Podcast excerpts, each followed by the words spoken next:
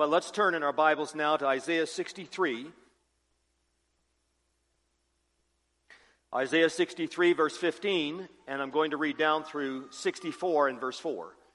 Let's stand together and hear God's word from Isaiah 63 and verse 15. We are entering into the prayer of the prophet. So we're reading from somebody else's prayer. So you just need to know that that's the portion of Scripture we're taking from this morning. Isaiah 63, verse 15.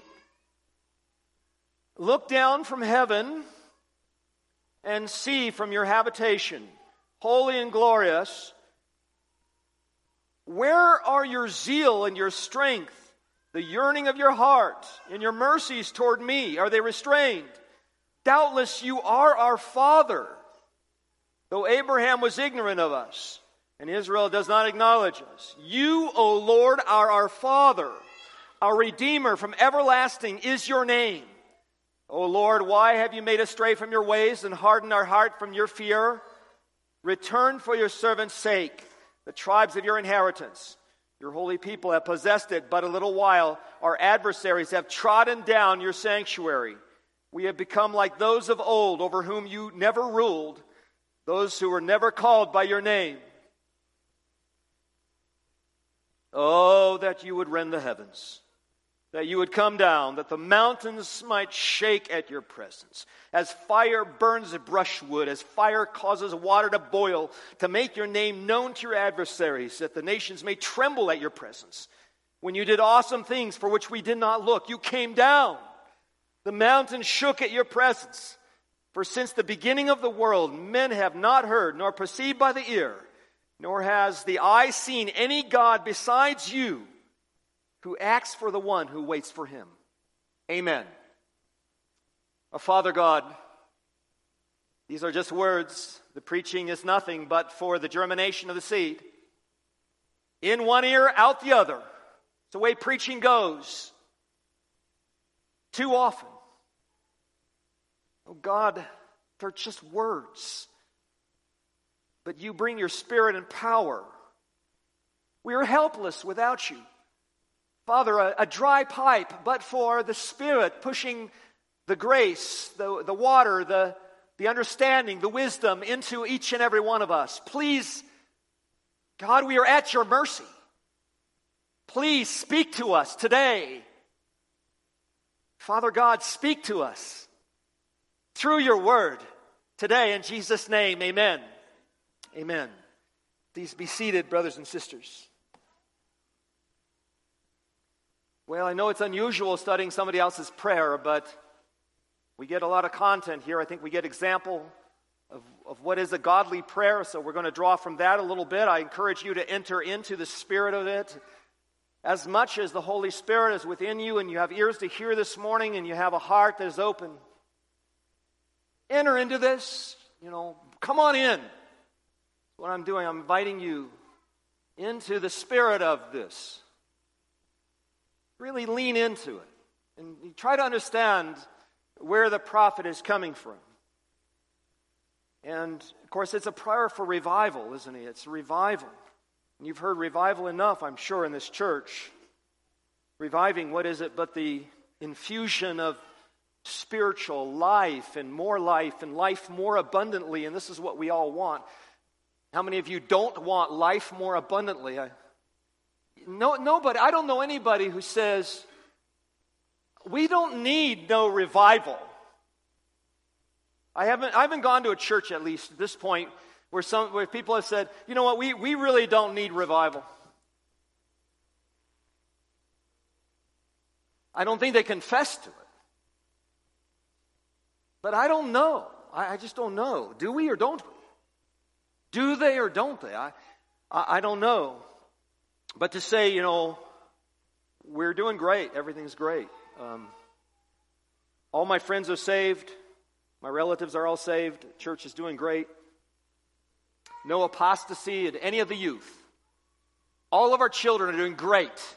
All of our grandchildren are doing great. We don't need revival. It's just phenomenal. The church is phenomenal.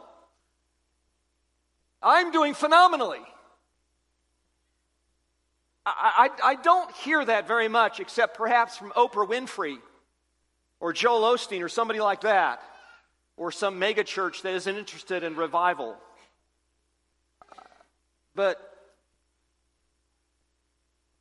I guess my encouragement this morning is can you, can you say amen to this? You know, can you, can you feel it? Can you agree with it? Can you say, yes, it's my heart's desire. I pray this prayer. This is my prayer. This is what I want. This is what I'm crying out for. And I will not let him go until he blesses me with this. Can you say that? Do you believe that? Do you want that? Do you desire it? Is that your heart? Is that you're crying out to God every day? Is that it for you, brothers and sisters? You, you, gotta, you gotta ache for it a little bit.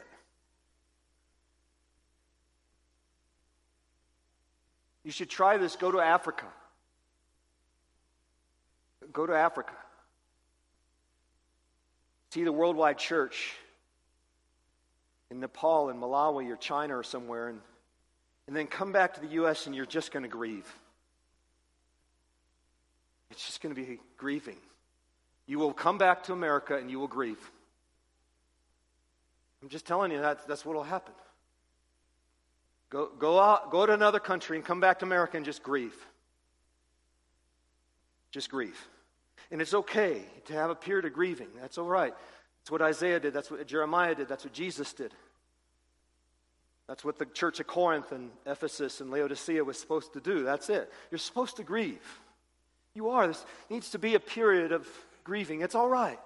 It's all right.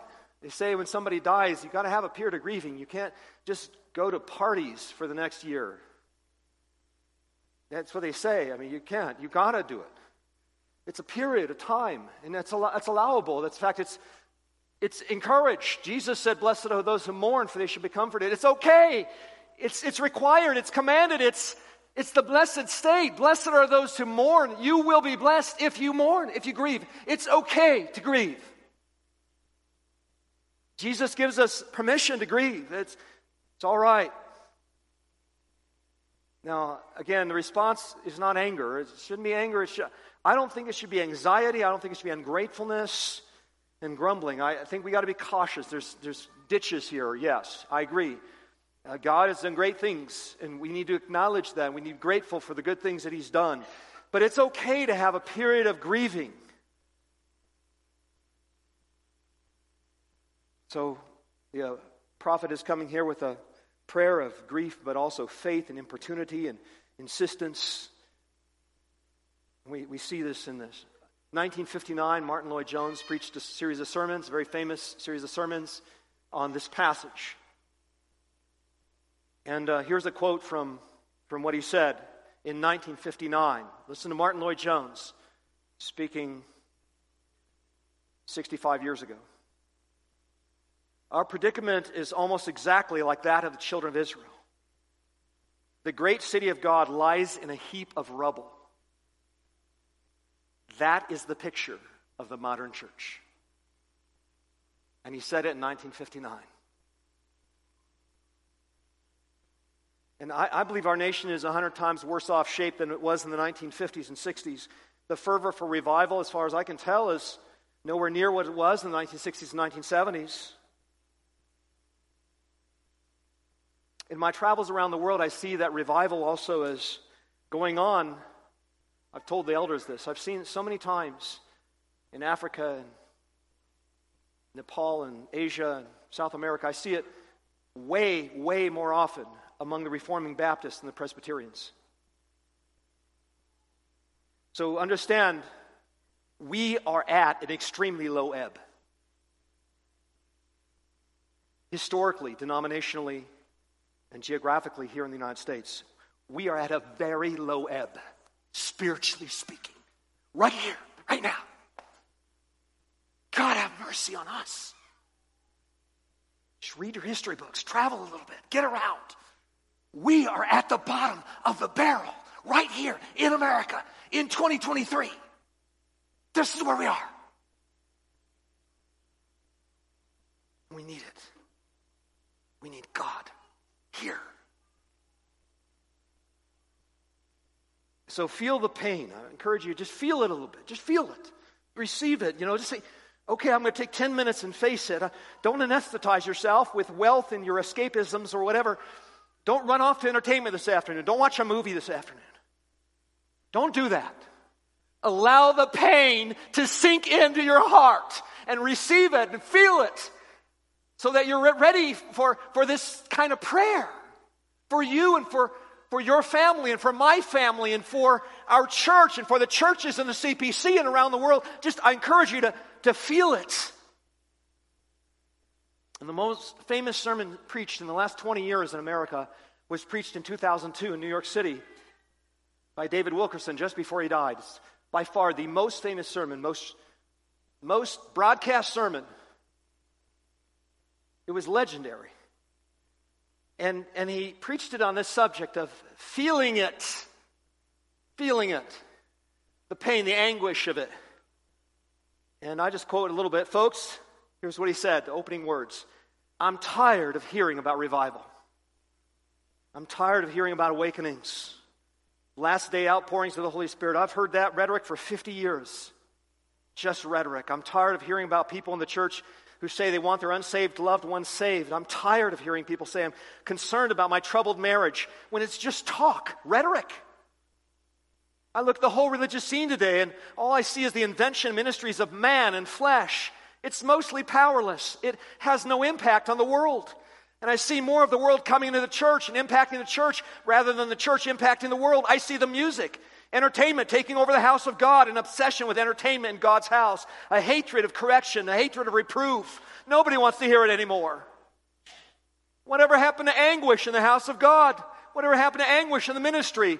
It's a word you don't hear in this pampered age. You don't hear it. Anguish means extreme pain and distress, emotion so stirred that it becomes painful, acute, deeply felt inner pain because of conditions all around you, in you and about you. Anguish, deep pain and sorrow, the agony of God's heart. So, brothers and sisters, we, we cannot be content with just the emotion of it or the rhetoric superficial concern, the superficial wounds, and the healing of the wounds too lightly. That's what we've seen a lot of. And we just can't be content with that. We can't just say, that's great, we got revival now. No, no, no. We can't, can't stop with that. It starts with anguish, urgency, a single minded insistence uh, that, that we see and we encounter the power of God and nothing less than the power of God. And we will not stop in prayer. We will not stop in appealing to God until we see, we have witnessed, and we know that we've witnessed the power of God in my life, in your life, in the church. That's it. We, we have to be 100.000% sure that it is the power of God, not man's programs.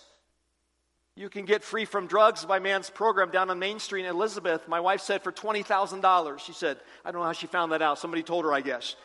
There are 10,000 programs, books, and whatever on how to deal with addictions in this country to help you into the pool of Bethsaida. But Jesus isn't showing up. The power of God isn't acting. And so we as believers need to say, we need God here. We need Jesus. We will not stop until Jesus comes and lifts up the, the lame man and, and cures the paralysis of that man so that he doesn't need the pool. He doesn't need to make believe whatever it is the psychologists or the counseling programs are giving him because he knows the power of God has visited him and raised him up. So this prayer comes with an intensive urgency, the anguish of spirit, a steadfast looking to the eyes of God. And as Lloyd Jones says, it's a laying hold on God. It's taking hold of Him and not letting go. The prayer is bold, it's intentional, insistent, fervent to the ultimate degree. Wrestling till the morning hours. Eight hours of wrestling with God as Jacob did in that valley. Till the break of dawn, continuing, not giving up, continuing to press in upon God until He comes, until He acts, until He does His work in me and in you and in this body. This is the prayer of the prophet. There must be, first and foremost, always in every prayer, in every potential salvation that happens to anybody in this room, there must be a sense of your need. Before you pray, you must need to pray for the need. That's first. There must be the need. Why don't men pray? For lack of need. It's such a simple concept.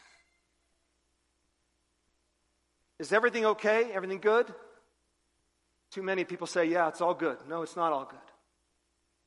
It's all bad right now in your life, and you're just not acknowledging it.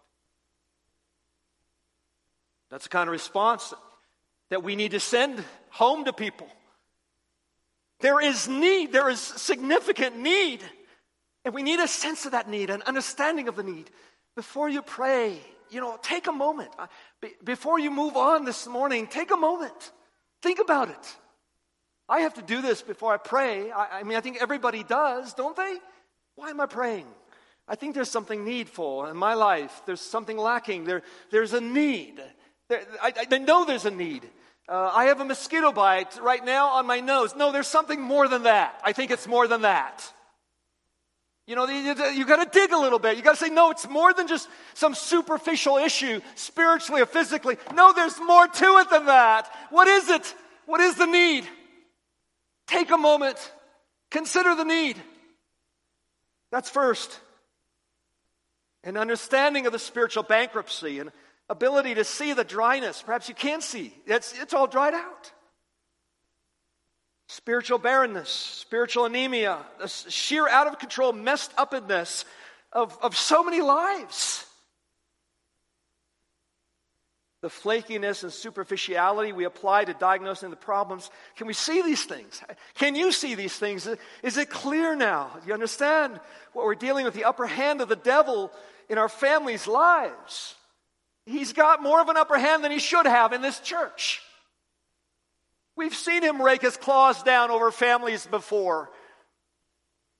We've seen demonic incursions into people's lives who've left the door open by pride or pornography or lustful sins or whatever it is. They've left the door open and that demon has come in to this body or to your family or, okay, okay, you've got something there. Satan has inroads into this church. That's a problem. That's a major problem. Faithlessness, prayerlessness, the lack of love for God, the lack of love for the church, the worldliness that seems to creep into the church, whatever it is. Take the time, study it. What is it? What's the need? Don't turn away from it. Don't run away. Come face to face with the reality of it because you need something to pray for this morning. Amen. How many of you want to pray?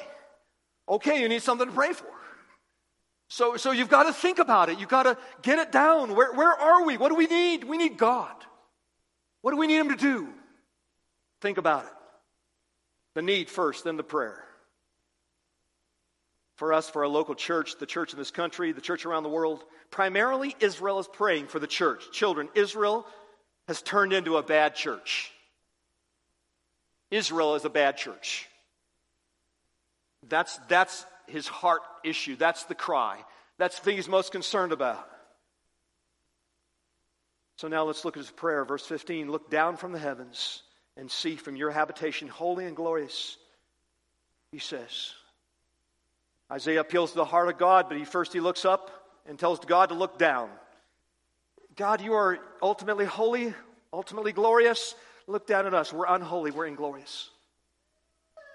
We are the inglorious. We are the unholy. Oh God, it's your people down here.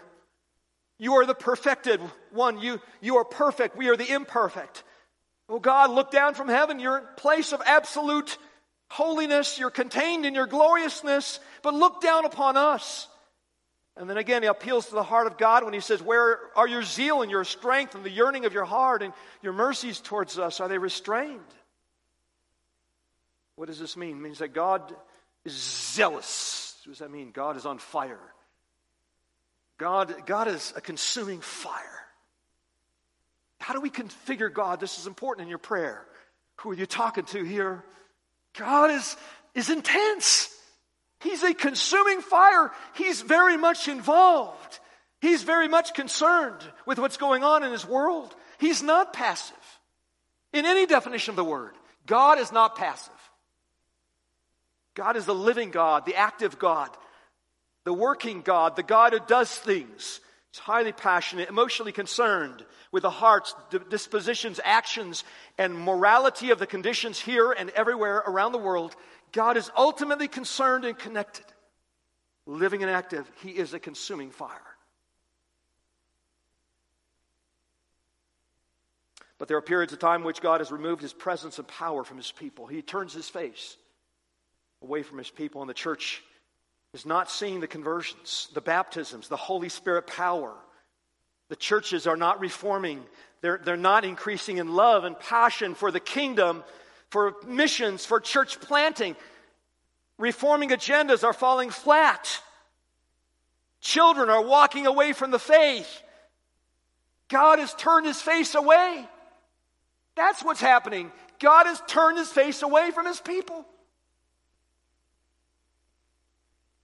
So the appeal comes Where's your zeal, your strength, your yearning of heart, your mercies towards me? Are they restrained?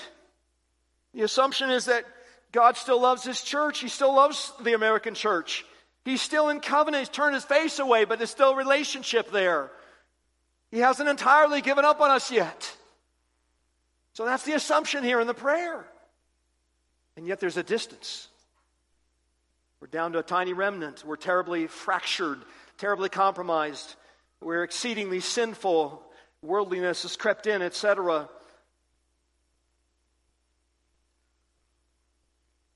And this cannot be the way it ends.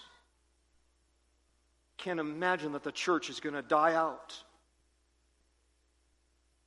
Here, the, the uh, prophet says, We are familiar with your zeal, your love, your power. You've already unleashed your power. You manifested your zealousness at the Red Sea. You rolled up your sleeves. And you delivered your people at the Red Sea. You committed yourself and loved by dedicating yourself to this and by dedicating yourself, your own only begotten Son on the cross for this cause, for this redemption.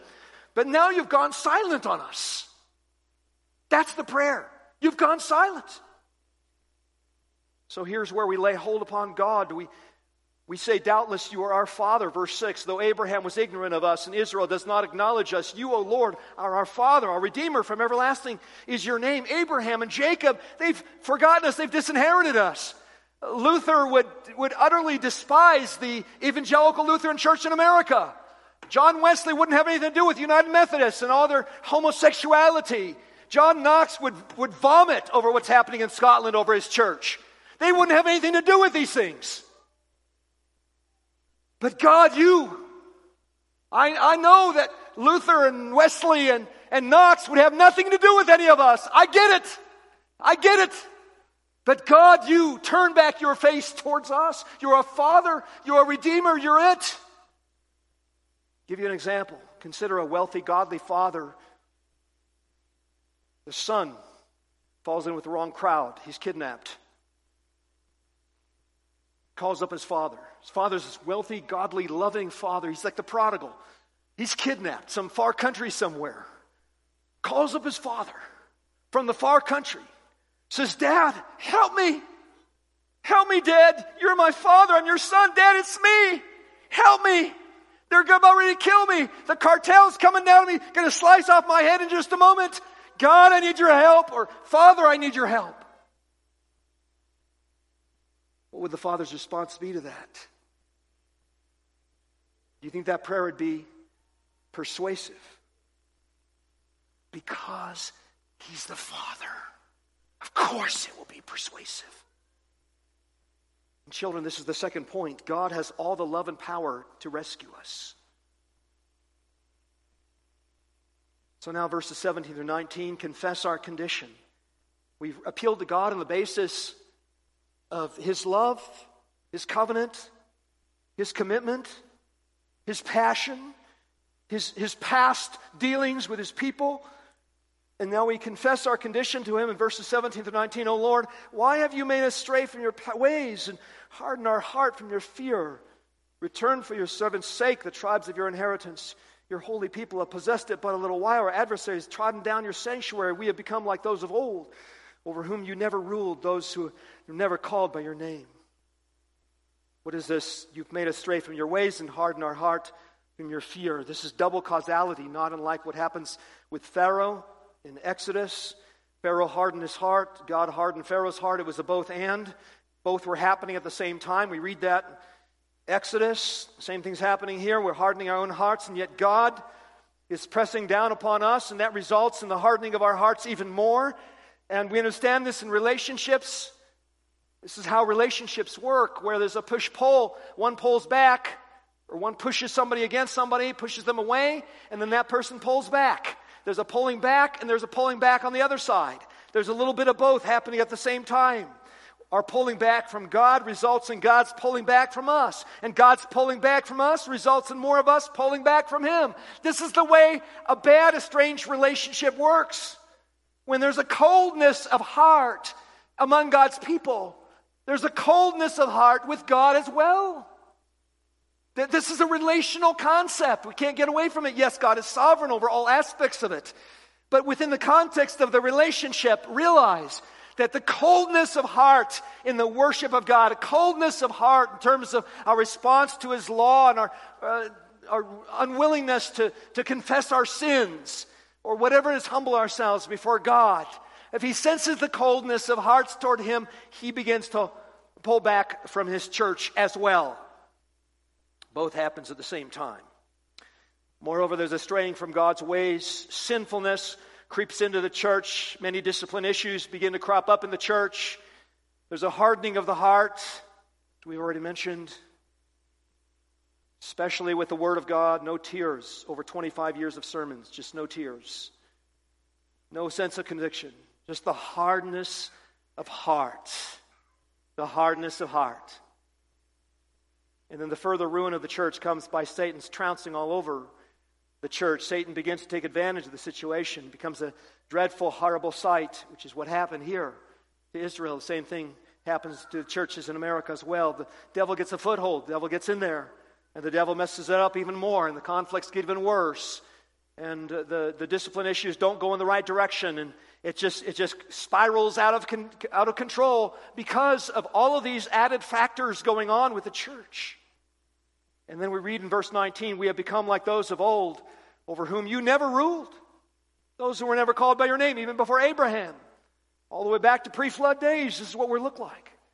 We've traveled to places all over the, the world, to Africa, South America, the Bahamas, been to the Bahamas three to four times, driven past the resorts. The vision is striking, really interesting. The irony, I think, is immediately obvious. The staff that is, the natives, those who live there, are nicely dressed, and the Europeans and American visitors look like the natives did 600 years ago when Columbus first visited the Caribbean islands. Body mutilations, virtually naked, etc. So it's interesting. Uh, again, let's not focus on the externals, but I'm telling you, the rebellion in the hearts of Americans and, and the apostate nations of the Western world is just, it's overwhelming to, to see it, not just in the phys- physical, the visible, the external, but also in terms of their hearts and their lack of receptivity to the word. Uh, my wife and I were shocked when we were in Africa and we were on the streets uh, evangelizing, and people immediately opened. It was just the opposite of what happens here in Colorado. The hearts were so much softer, so much more receptive. It was night and day here you need a jackhammer working for seven hours to get like a half an inch into the soil. Unbelievable hard hearted here in America, but in other nations, they're quite open to this. The apostasy in America, in the Western world, is striking. We have become like those of old over whom you have never ruled, those who were never called by your name. And then just coming back from Africa, many of the Christian scandals going on in Africa are European American missionaries now. The African pastors that came after me, one after another, talked about Reformed Presbyterian missionaries who fell into adultery and homosexuality, utterly shamed the name of Christ on the mission field. In fact, one of the missionaries became an advocate for homosexuality with the Malawian courts in Malawi. Shameful, shameful, shameful. What's happening? It's terrible. The American church is increasingly an embarrassment to the whole world. It's not just Hillsong either. It's the Reformed Presbyterians. Shameful. Oh, God, help us. We are become like those of old, over whom you never ruled, those who were never called by your name. The conditions are hard, brothers and sisters. America's in apostasy, and the churches are in the process of losing 70, 80% of their members to all out apostasy, and we see this happening generation after generation after generation. I don't have to point all this out to you, you know this. We have the cacophony of voices that just are pointing fingers and such at this or that. I think generally tertiary problems. There's a thousand irritations. We see political issues. We see a lack of freedom. We see mask wearing. We see this or that. Fault finding, judgmentalism, grievances, etc. But you know what? The fundamental issues are being ignored. Our fundamental problem is with God. That's the problem in this church and everywhere. Our fundamental issue is always with God.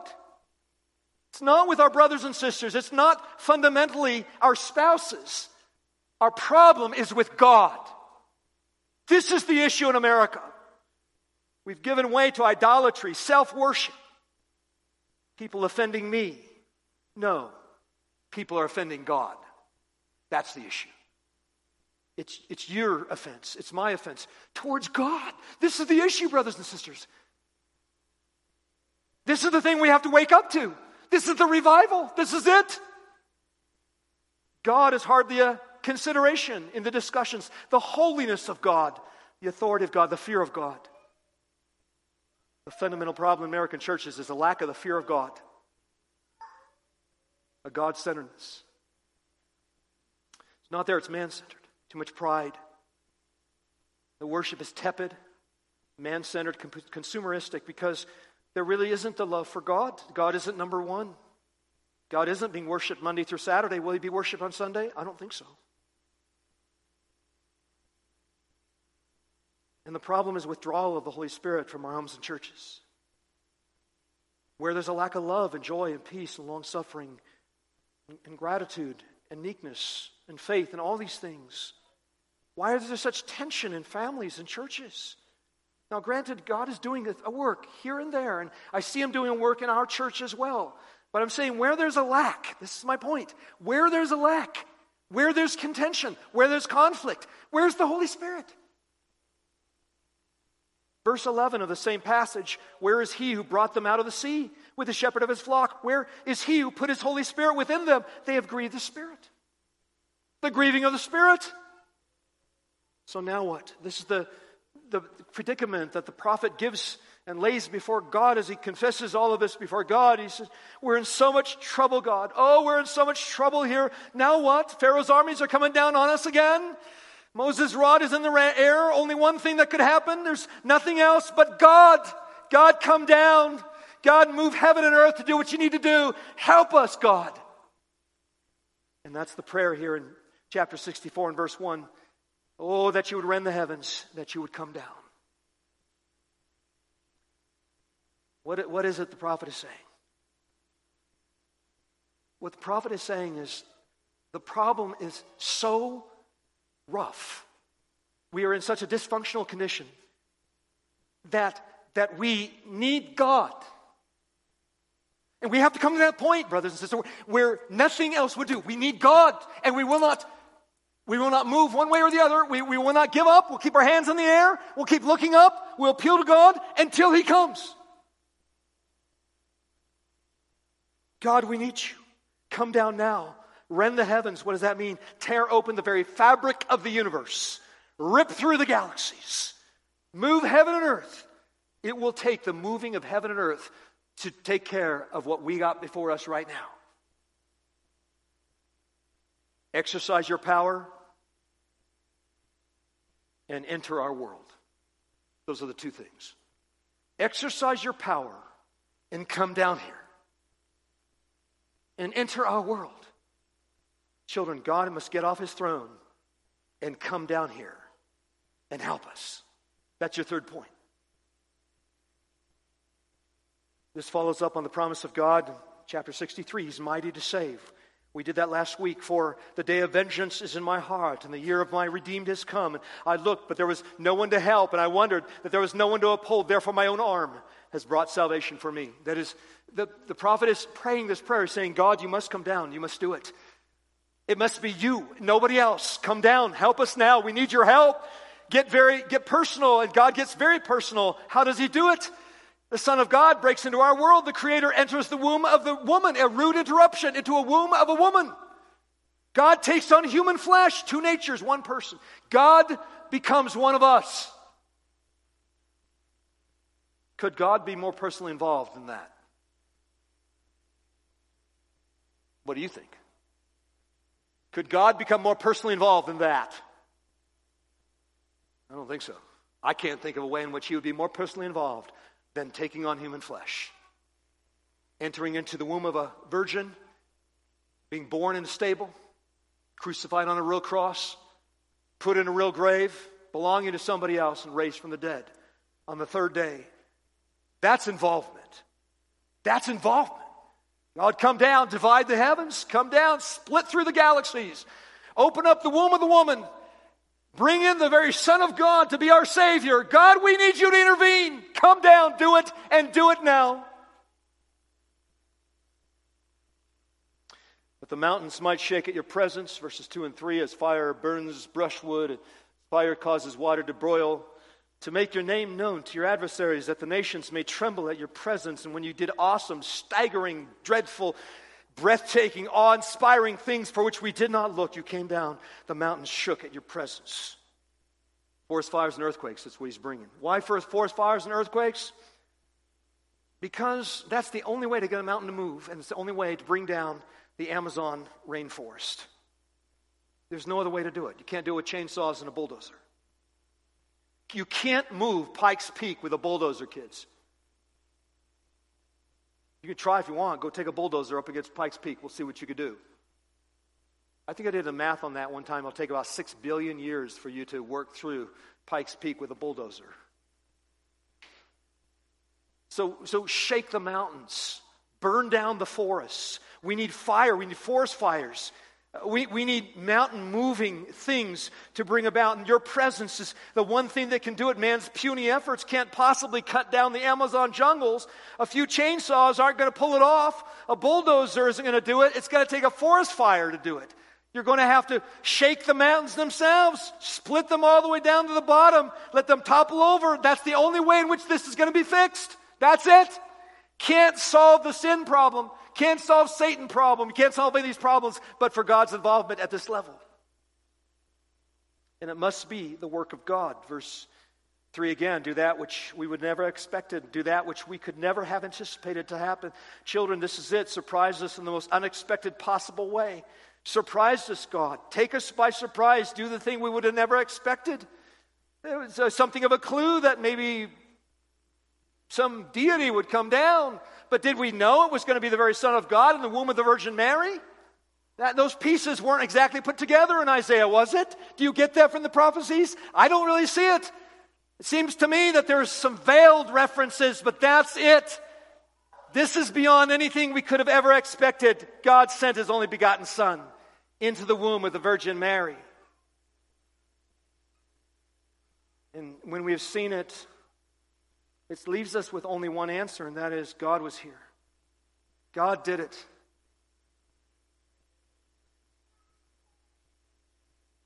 When it's done, there's only one explanation God came down and God did it.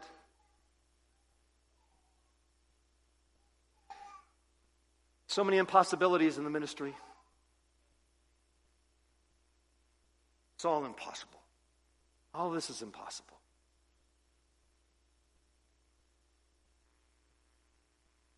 Can't do any of this.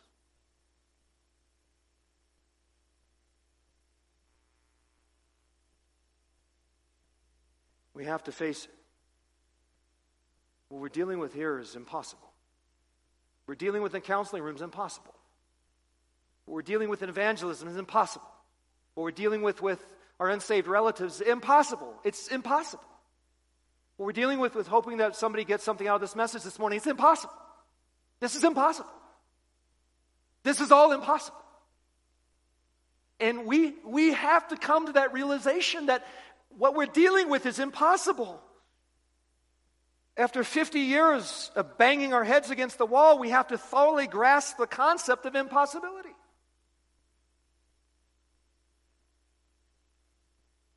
Have you grasped the concept of impossibility?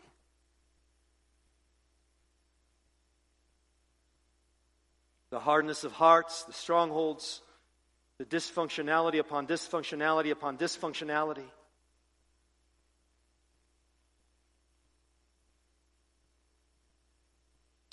Sitting at the Red Sea, Pharaoh's army is coming down. What are you going to do? You got four million people have to cross an ocean. What are you going to do? What are you going to do? You tell me what we're supposed to do. What do you do? What does Moses do? It's impossible. He raises his rod, and God does it. That's it. So, brothers and sisters, we need God to save people in this city. We need God to save people in our county. We need a thousand people saved in Elbert County. You say that's impossible. Yes, it's impossible. We need one person saved and baptized in this church. You say that's impossible. Yes, that's impossible. Break through 100 demonic strongholds. Return 30 prodigals to the church. Save every person in this church, every child. Break through the hardest heart. Imagine the hardest person possible in your own life. How in the world is that going to happen? There are so many layers of impossibility, of hardness of heart that have developed. The callousness is beyond Uh, a Rockwell hardness tester to be able to determine it. It's just beyond anything. It's harder than diamond. There's no way that you're ever going to get through the hardest heart in your life, but God can do it. God can do it. God can divide through the heavens, split through the universe, cast galaxies away, come down into the hearts of, of human beings and do resurrections. God can do it. And this is our prayer. This is the prayer of the prophet here. God does the impossible.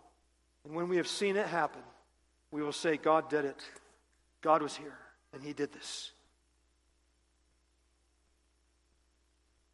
So I guess I just ask you can you envision the possibility of God doing the impossible? Are you willing to be surprised? Are you ready for a revival unlike anything you've ever seen in the history of the state?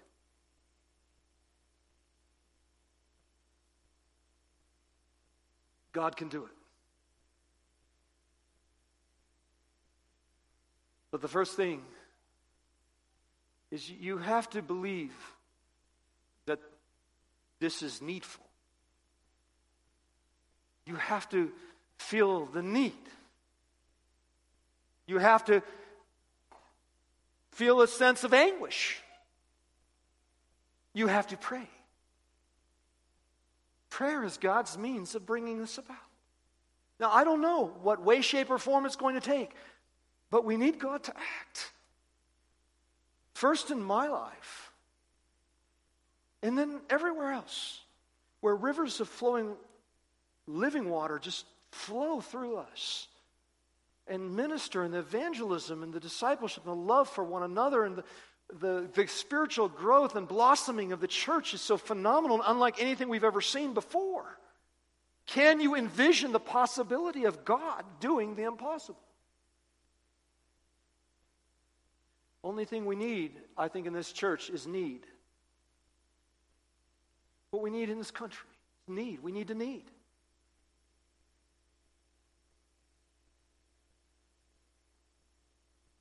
Until there's a sense of need till God has stirred up in us a little bit of a sense of need, there will be no prayer in this church. And there will be no revival.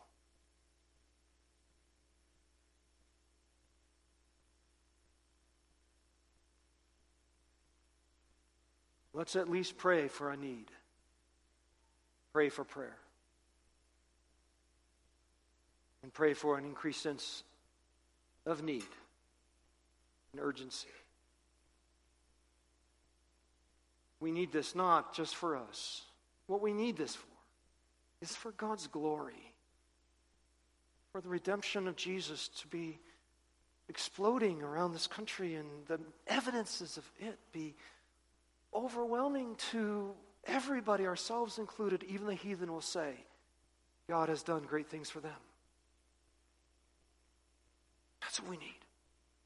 I have a few minutes left, and so I want to give you an example of this.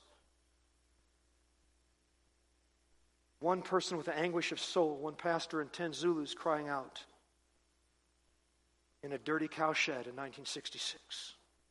You have to understand that South Africa has been, and still is to some extent, a living nightmare.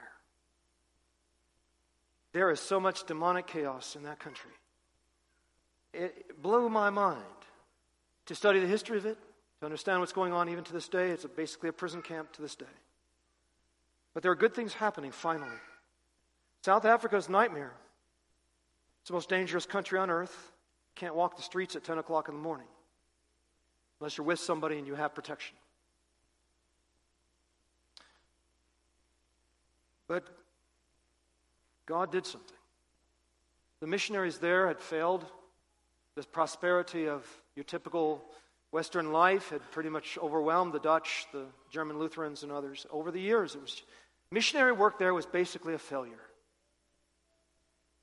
It was so sad. And of course, eventually the communists had to take over because the Western nations had refused or were unable to disciple the nations. They just couldn't do it. There wasn't a revival. It all died out so quickly.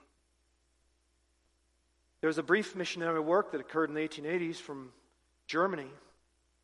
But let me read this. By the early 1950s, the Lutheran work in southeastern South Africa had pretty well dried up. Erlo Stegen, Erlo Stegen was the grandson of one of the first German missionaries who had arrived in 1883. He was a grandson. The Lutheran pastor officiating at the church where the Stegen family attended was converted while he was a pastor. And this event marked a spiritual turnaround for the Stegen family in the early years. Himself converted at 17 years of age, Erlo Stegen dedicated his life to ministry among the Zulus, which, by the way, was the toughest tribe in South Africa, arguably the toughest tribe in all of Africa. They were a warrior nation. For 11 years, Erlo ministered to the Zulu people, but he sensed a powerlessness about his own ministry. He founded the people, found that the people were open to the gospel, but the altar calls yielded superficial results. Thousands responded, but almost nobody continued in the faith. The Zulus were more committed to spiritism and cultural idolatries than most Christians were committed to Christ. Despite prayers and pleadings, family members of converts remained hopelessly demon possessed. He couldn't cast out demons at all. People would bring their demon possessed children to him and he couldn't cast them out. Couldn't do it. The darkness was still suffocating in the Zulu nation. Well, first, this missionary was revived himself. Erlo Stegen was deeply convicted of his own pride, ethnic pride, lukewarmness, callousness, lack of sincere love, and resistance against the Holy Spirit in his own ministry. Day and night he cried out, Oh God, come down, or I will die. He wept for days and weeks over his own spiritual bankruptcy. He confessed his sins before the little body of Zulu brethren. And that's when the Pentecost broke out in December of 1966. While hearing teaching from the book of Acts, a certain young Zulu woman was overcome by the message. She interrupted the preacher and asked to pray. The prayer was simple Oh Lord Jesus, we have heard what you did in the days of old. Could you please do it again? Couldn't the church today again be like the early church? Please, oh God, do it. That is when the Holy Spirit was poured out. A small group of about 20 Zulu people, led by young Erlo Stegen, gathered in a cowshed in Maf Mulo, South Africa. Stegen recalls the moment this way there was a mighty rushing of wind. The force of that wind was so great it's difficult to express it in words. If you go to the service station or the garage and open a pressurized air container and it blows at full strength, full volume, that's a bit like it. It could blow you right through you. And I felt I had to put my hand to my head and bow down and worship the true God, the triune God. There was such a God consciousness. Nobody needed to tell you. You just knew you were on holy ground and that heaven had come down. And what happened? The Spirit of God literally moved over that place. Immediately after this visitation, of the Holy Spirit, the missionary encountered a high order witch from Zulu country. who walked seven kilometers to meet with him. She confessed her sin and asked to be delivered from the demon. The Christian workers sang a resurrection hymn to Christ, and the woman threw herself on her hands and knees and thrashed about like a wild animal. The spirit claimed to be 300 demons strong, and it took a long time as the horde was finally cast out in the name of Jesus Christ. They watched it. Demon after demon after demon, 300 left this woman. This was only the beginning of powerful demonstration of Holy Spirit work, clearly demonstrating to the whole country that greater is He that is in us than He that is in the world. Another witch who had inducted 1,000 witches into the practice was delivered of demonic control and she repented of her sin. The demonic stronghold that had held sway for a thousand years over the souls of men was finally broken in Africa. Thousands streamed into the mission to confess the sins from all ethnic groups. So many would not leave until they had confessed all of it. This is the number one indication that there will be a revival in this church, anywhere else. There will be a long period of time in which there's confession of sins that just pour out in this valley. And it will go on and on and on for weeks and probably months on end. That's the first indication you have revival. Lots and lots of confession of sin. They confessed all of it. We have stolen, we have lied, we have sinned, we have murdered. They said some walked as far as 25 kilometers to hear the gospel. Spontaneous gatherings of hundreds of Zulus, Indians, and whites occurred throughout the area. Lives were transformed, demons were dispensed with, remarkable healings were reported. Often physical healings came out on re- confession of sin and repentance. Tribal wars that had raged for a hundred years plus ceased. These from, uh, those from neighboring countries were amazed that the hard hearted Zulu tribe had been conquered by the love of the crucified Savior.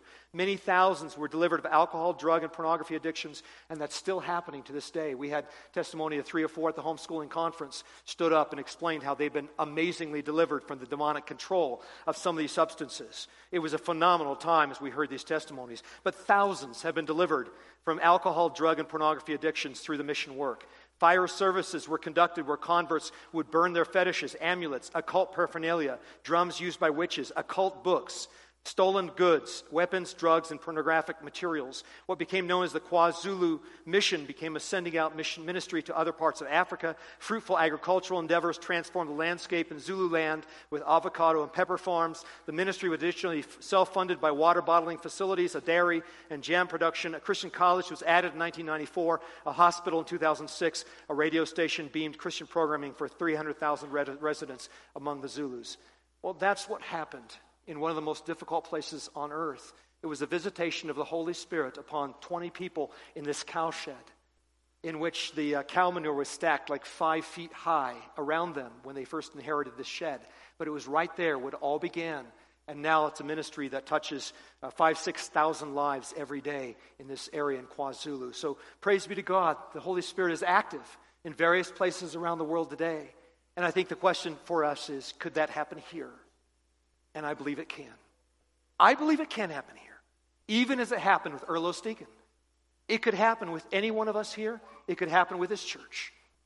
So it's just for us to sense a need, receive the convicting work of the Holy Spirit of God in our own lives, take upon ourselves a humble and a contrite spirit. God is responding to that immediately as, as this church becomes that humble and contrite church that confesses sins willingly over and over and over again. God receives that. And He will continue to pour out His Holy Spirit upon this church, I believe. Let's pray. Our Father God, we thank you for these great testimonies of your powerful workings. Oh, Father, we pray this day that you would indeed rip apart the heavens again, come down, oh God, bring about a reviving, a work of your Holy Spirit, another Pentecost, uh, another opening up of the of the powers of heaven uh, in the hearts and minds of men and women in this country. We pray, Father, that you would bring about a reviving. Strike our hearts with your truth. Open us up to the word that you would have us receive this day. Father, we pray that you would turn back your face to us. Oh God, we pray that you would have mercy upon your church. We know that you are a God who cares. You have committed yourself, you have covenanted yourself to this church the church of Jesus Christ, not just in Africa, but here in America and everywhere around the world. Oh God, we pray that you would not leave your church, but come back, do a mighty work, glorify yourself, make your name known in this county, and in every place around the world that you are the God who redeems. You are the God who brings about a great transformation, first with your people, teaching us to love you, teaching us to have a passion for your kingdom, teaching us to love others, teaching us to love our brothers and sisters even more. That the world will look in upon us and say, There is a church that loves. They love one another, they love God, and they love the lost. Oh God, we pray you would raise this up with me first, with all of us in this room today. In Jesus' name we pray. Amen. Just more of that is what we're praying for. Well, what is described by the prophet is what came to pass in Matthew 27. The thing that was happening in the spiritual realm was manifested in the physical as well. So when Jesus died, something happened, and that was the earthquake. An earthquake happened. Recent geologists have found that there is an earthquake that, uh, that uh, occurred in that area right around AD 33. They've identified the year in which it happened, counting back through the layers of the strata down at the Dead Sea. They found that there was an earthquake that occurred in roughly AD 33, at least counting back from the present year. And uh, indeed, there was an earthquake that struck as Jesus died. At the very moment at which he died, Matthew 27 50, Jesus cried out again with a loud voice and yielded up his spirit. And then behold, the veil of the temple was torn in two from top to bottom, and the earth quaked, and the rocks were split, and the graves were opened, and many bodies of the saints who had fallen asleep were raised. So, again, th- these are all indications of something very significant happening in the spiritual realm. Uh, you don't always see that in the physical realm. There's something under the current that is uh, happening, and that, of course, is explained or somewhat represented or symbolized by what is happening in the physical realm. So, the earthquake, the saints walking out of their graves, what is this? This is that God has created a new order. He's uh, created uh, a beginning of a new created order, the grand introduction of an efficacious redemption taking effect already in these saints that are coming out of the graves and walking. This is the indication of the new life that we are receiving through the death of Jesus Christ. That there is something of a powerful influence of Jesus dying on the cross that seemed to, I don't know if it was the blood that spread around in the ground about it or what it was, but there was something in which God ordained for these people who were dead for a while to come out of the grave. It actually enervated them to new life, to some form of new life. Now, we don't really know what happened to them, but it is a symbol, it is a sign of the sort of thing that is happening with the death of Jesus Christ. That is his redeeming life that is now shared with all of us. So, this is the answer to the prayer of the prophet playing out, where he had cried out to God, Come down, O God, do that which we could have never anticipated. And here's my question Who would have anticipated this to happen? For any of this to happen, I don't think anybody really understood the entire message of the prophets, let alone the things that God did not reveal in the prophecies. But did the disciples expect that Jesus was crushing the dragon's head on Friday afternoon? I suppose if they had thought that would happen, they may not have split or run from the scene. Peter perhaps would not have denied his Lord if they had expected that on Friday afternoon Jesus was going to crush the head of the dragon. They didn't anticipate it, they didn't expect it to happen. And so now, I guess my prayer as we approach the table is that we would know that it happened. That we would be encouraged by the fact that it already happened. And that even though I cannot see entirely or ear cannot hear the message entirely, that we would something know something about the grandness of this, this event. Did the Romans expect that Jesus was solidifying his victorious kingdom? Did Pilate think that? Oh, this is Jesus solidifying his victory over Satan and sin and satisfying divine justice and demonstrating infinite divine love on the cross for his people? Did he say, This is it? This is Jesus making it happen for the kingdom? Pilate didn't say that. They didn't anticipate it. Did the Jews realize that Jesus was the ultimate fulfillment of a million Old Testament sacrifices of sheep, goats, and bullocks. Do they sit there watching? This is the sacrifice. This is it. Final atonement of our sins. The propitiatory work of, of God. No more blood on the uh, cover of the ark in the ta- tabernacle or the temple. No, they weren't thinking that. They had no idea. They didn't have a clue.